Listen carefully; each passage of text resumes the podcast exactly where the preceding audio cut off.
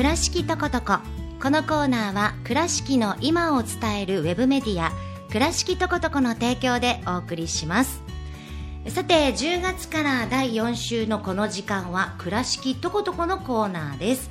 倉敷トコトコのラジオ版倉トコで取り上げたたくさんの情報の中からピックアップしてお送りしたいと思います。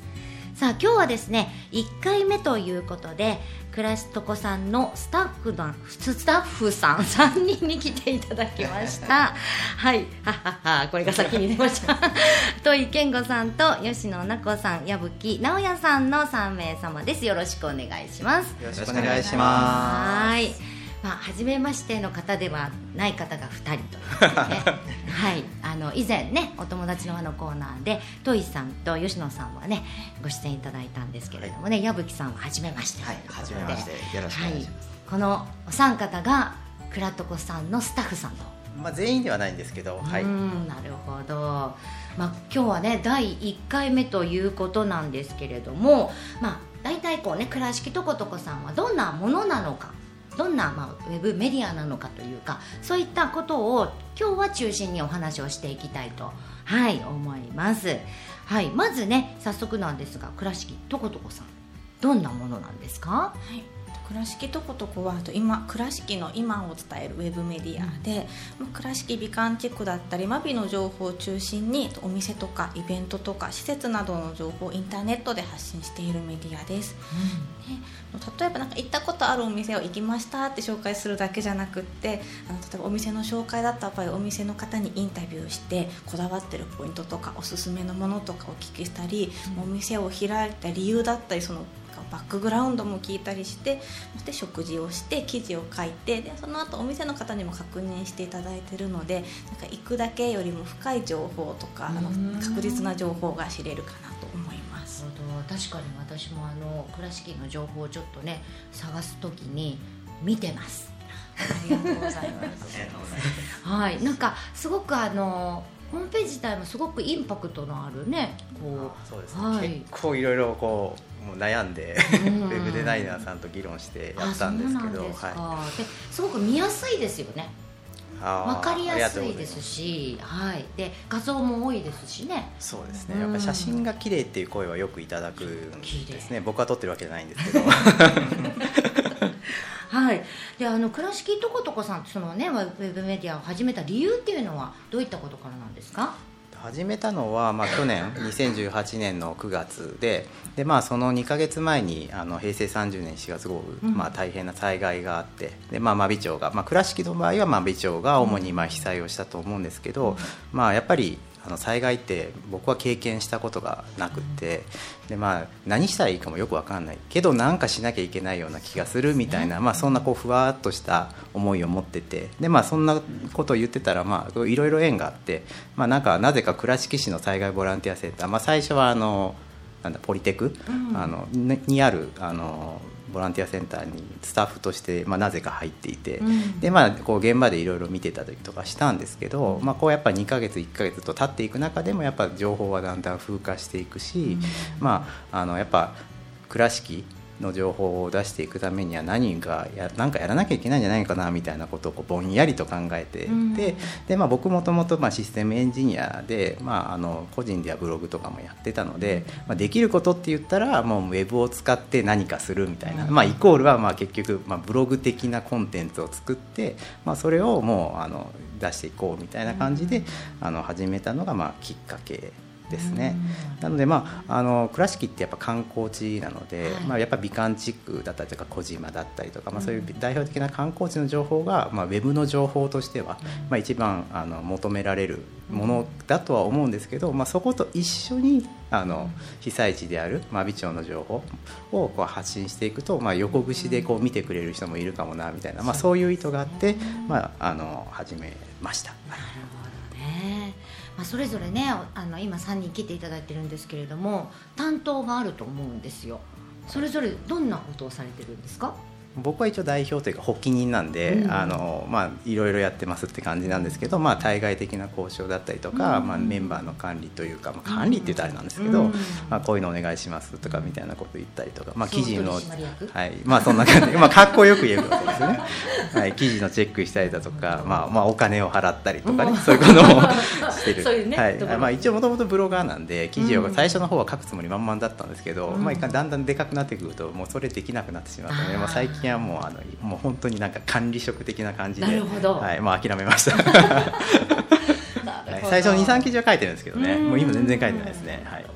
という感じの役割です、はい、吉野さんは、はい、私は平的な役割なんですけど今ちょっとチクってやった平の方が向いてるタイプですですか、はい、ライターの一人で、他にもライターいっぱいいるんですけど、私は主に文化施設の大原美術館さんとか、そういうなんか文化施設とあと文化系のイベントを主に記事を書いています。はい、矢吹さんは、はい、僕は SNS 担当として、ライターさんが書いてくれた記事を SNS で皆さんにお届けするという役割をしています。で、まあ、僕自身もたまにライターとして記事を書いたりしています。なるほど。 SNS 連携してるのはどんなのですか、はい、Facebook とか、今あるのが3つありまして、Facebook と Twitter と Instagram ですね。あ、なるほど、はい、Instagram なんか写真がねこう中心出ていくから、ホームページも綺麗な写真載ってますしね。そうですね。いいかもしれませんね。なるほど。それぞれも担当を持ってこうみんなで作ってるという感じなんですね。そうですね。はい。はい。実際にこう今何年ぐらいでしたっけ？いや、まだ1年ちょっとですね。はい。はい。でやってみられて何か感じたこととかありますか？はい、まあ、やっぱり大原美術館だったりとか、文化施設の方とか、まあ、あとお店の方、まあ、実際にそのお店にお客さんとして行ったことはあっても、お店の方と会話することってまあそうないじゃないですか、意外と。で、まあ、そのいろんな話を聞くと、まあ、やっぱその倉敷だとかそういう場所でこう仕事をしているというか、こうやっていることに誇りを持っている人がすごく多くて、あ、こうなんかかっこいいなって僕なんかは思ったんですね。どっちかというとこう県外志向の方が強くて、あんまりこう倉敷とかあんまりそんな、ね、なかったタイプなんですけど、まあ、やっぱこういう風になりたいよなみたいなことをなんかすごく感じましたね、僕は。はい、はい、私も倉敷生まれ倉敷育ちで結構ずっと倉敷いるんですけど、でもこの1年で倉敷ってすごいなと思う機会がすごいいっぱいあって、特に繊維だったり民芸にとってもすごい重要な街だったりで、景色はもう県外から来られた方がみんなすごい綺麗だねっていうし、特産品もすごいいろいろあるし、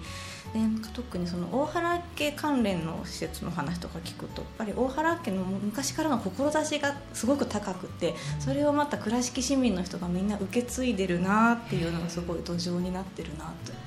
思います。でも素敵な人がいっぱいいるなと思ってます。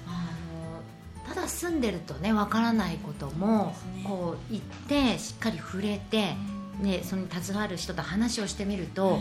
全然ね、住んでても分からなかったことたくさんありますよね。そうですね、はい、なるほど。はい、そして矢吹さんは、はい、僕は SNS で発信していて、地元だからこその結束力のようなものを強く感じています。特に真備町の情報というのは SNS でも拡散力がすごくて、まあ、みんなでその一緒に真備町を盛り上げたいだったりとか、まあ、地元愛が強い方がすごく多くて、みんなで盛り上げているような感覚っていうのはすごく感じますね。なるほどね。まあ、それぞれの立場でね1年間やってみていろんなことを感じられたわけなんですけれども、まあ、情報収集とかすごく大変だと思うんですけど、どういうふうにされてるんですか？はい、倉敷とことこでは、あんまりそのネットの情報とかっていうよりも、その実際に取材に行った先で現地の方に聞いたお話だったり、まあ、つながった人たちから情報をいただくことがすごく多いですね。あとはまあライターさんももともと地元の、出身の方だったりとか、もともと地元のことが好きな人が多いので、まあ、自然と人づてに情報が入ってくるというような状況がありますね。なるほど、いい感じになってきてますね。そうですね、はい、やっぱ紹介でいくとやっぱりお互いこうなんかいい感じでいけるので、はい、おまかせラジオの友達の輪と同じ感じですね。もう全く同じ感じですねなるほど、わかりました。あとなんかこういう情報があるんだけど倉床さんにちょっと取材してもらいたいとかいうリクエストとかはどうなんですか？受付、まあ、一応ホームページに問い合わせフォームを設けているので、まあ、そこから問い合わせいただくのが一番早いかなと、ちょっと電話とかはまだ今持ってないんですけど、まあ、近々作ろうかなぐらいには思っています。なるほど。ではまあその手順っていうのはもうホームページからお問い合わせフォームで入っていただいて、わかりました。で、まあね、そういった倉敷とことこなんですけれども、まあ、この番組名もね、倉敷とことこです。はい、はい、そのまんま何のひねりもないからねわかりやすいっていうね、はい、そうなんですか、はい、で第4月曜日のこの時間が、まあ、要は倉とこさんのラジオ版になるわけなんですけれども、どんな番組にしていきたいですか？まずは倉敷のことをまたもっともっと知ってもらって、で聞いた方が、あ、やっぱり倉敷っていいよねってもっと好きになってもらえるような番組になったらいいなと思ってます。でまた倉とこウェブメディアでも人にフォーカスを当てて人にいっぱいお話を聞いてるので、もし可能であればラジオでもお店の方をゲストにお招きいただいてお話とか聞けたらいいな、いいですね、希望ですけど今のところ、ね、いや面白いですよね、すごくね。ラジオ公開企画会議みたいになりましたけどね、でもいいですよね、そういったゲストの方をお迎えしてっていうのはね。わかりました。でなんかね、次の回からこう、まあ、ピックアップしてねご紹介いただくようになるんですけれども、すごく私楽しみにしていますね。もう目星とかここ行こうかなってあるんですか？いやまだ決めてないんですけど、基本はまあいろんなライターさんがいるので、まあ、その方に自分のお気に入りのお店だったりとか、まあ、そのなんかエピソードがあったお店とかをまあピックアップして紹介してもらおうかなぐらいに考えていますね。なのでまあいろいろ悩んでると思います、はい、いや楽しみ、はいはい、もうそこのねピックアップして私もそこにちょっと行くのが楽しみです。聞いてね、ぜひ、ね、分かりました。じゃあ倉敷とことこさんの今後の目標っていうのはありますか？まあ、1年ちょっと、まあ、今経っただけなので、まあ、そんな長くやってるわけではないんですけど、まあ、やっぱりその地元に住んでる人たちがまあ作ってるものなので、まあ、地域の人にまあ愛されるようなウェブメディアにまあしていけたらなと思ってます、まあ、やっぱり1年経つと結構周りの反応が変わってきたというか、なんかいろんな声をかけていただく機会がすごく増えているので、まあ、とにかく続けていきたいなと。で、まあ、やっぱ倉敷って言ったら観光地なんで、まあ、ウェブの情報って言ったらやっぱ県外を向けてるんですかとかっていうこと、まあ、結構言われるんですけど、はい、まあ、どっちかというと地元志向というか、まあ、基本やっぱコンテンツ的にやっぱ人にフォーカス当てて、まあ、話を聞くとか、まあ、そこを一番重視しているので、まあ、そういうメディアとして、まあ、なんか地元密着みたいな感じでやっていけたらなと思っています。はい、わかりました。第4の、ね、月曜日この時間倉敷とことこさんの、コーナーになりますので、ぜひね皆さん楽しみにしていただきたいなと思います。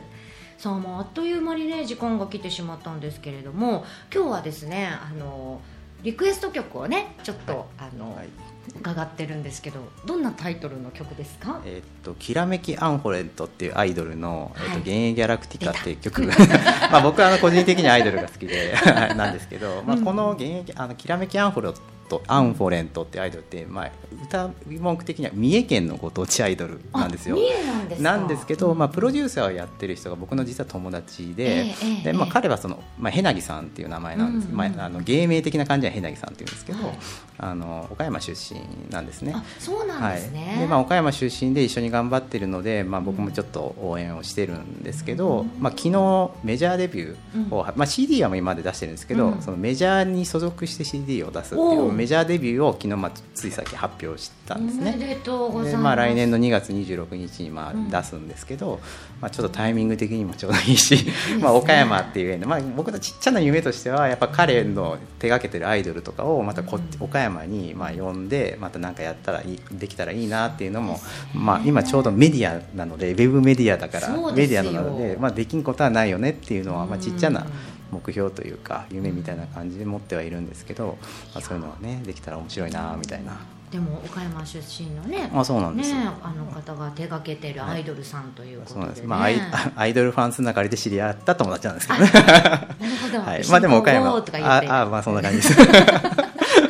いやでもすごくね可愛らしい、ね、子たちでね5人グループのね、あ、いやねこれ2年前ぐらいの CD で今ね7人いるんです実は増えたんですか？増えてて、もう今ここの今写真、まあ、ラジオだと伝わらないですけど、5人いる中の2人しか残っていないので、4人は変わっちゃってま す。まあ、でも増えたっていうのはいいことですよね。わかりました。はい、ではこちらをね CM 明けに流したいと思います、はい、今日は第1回目ということで倉床さんのスタッフさん3人に来ていただきました。はい、今日は本当にありがとうございました。ありがとうございました。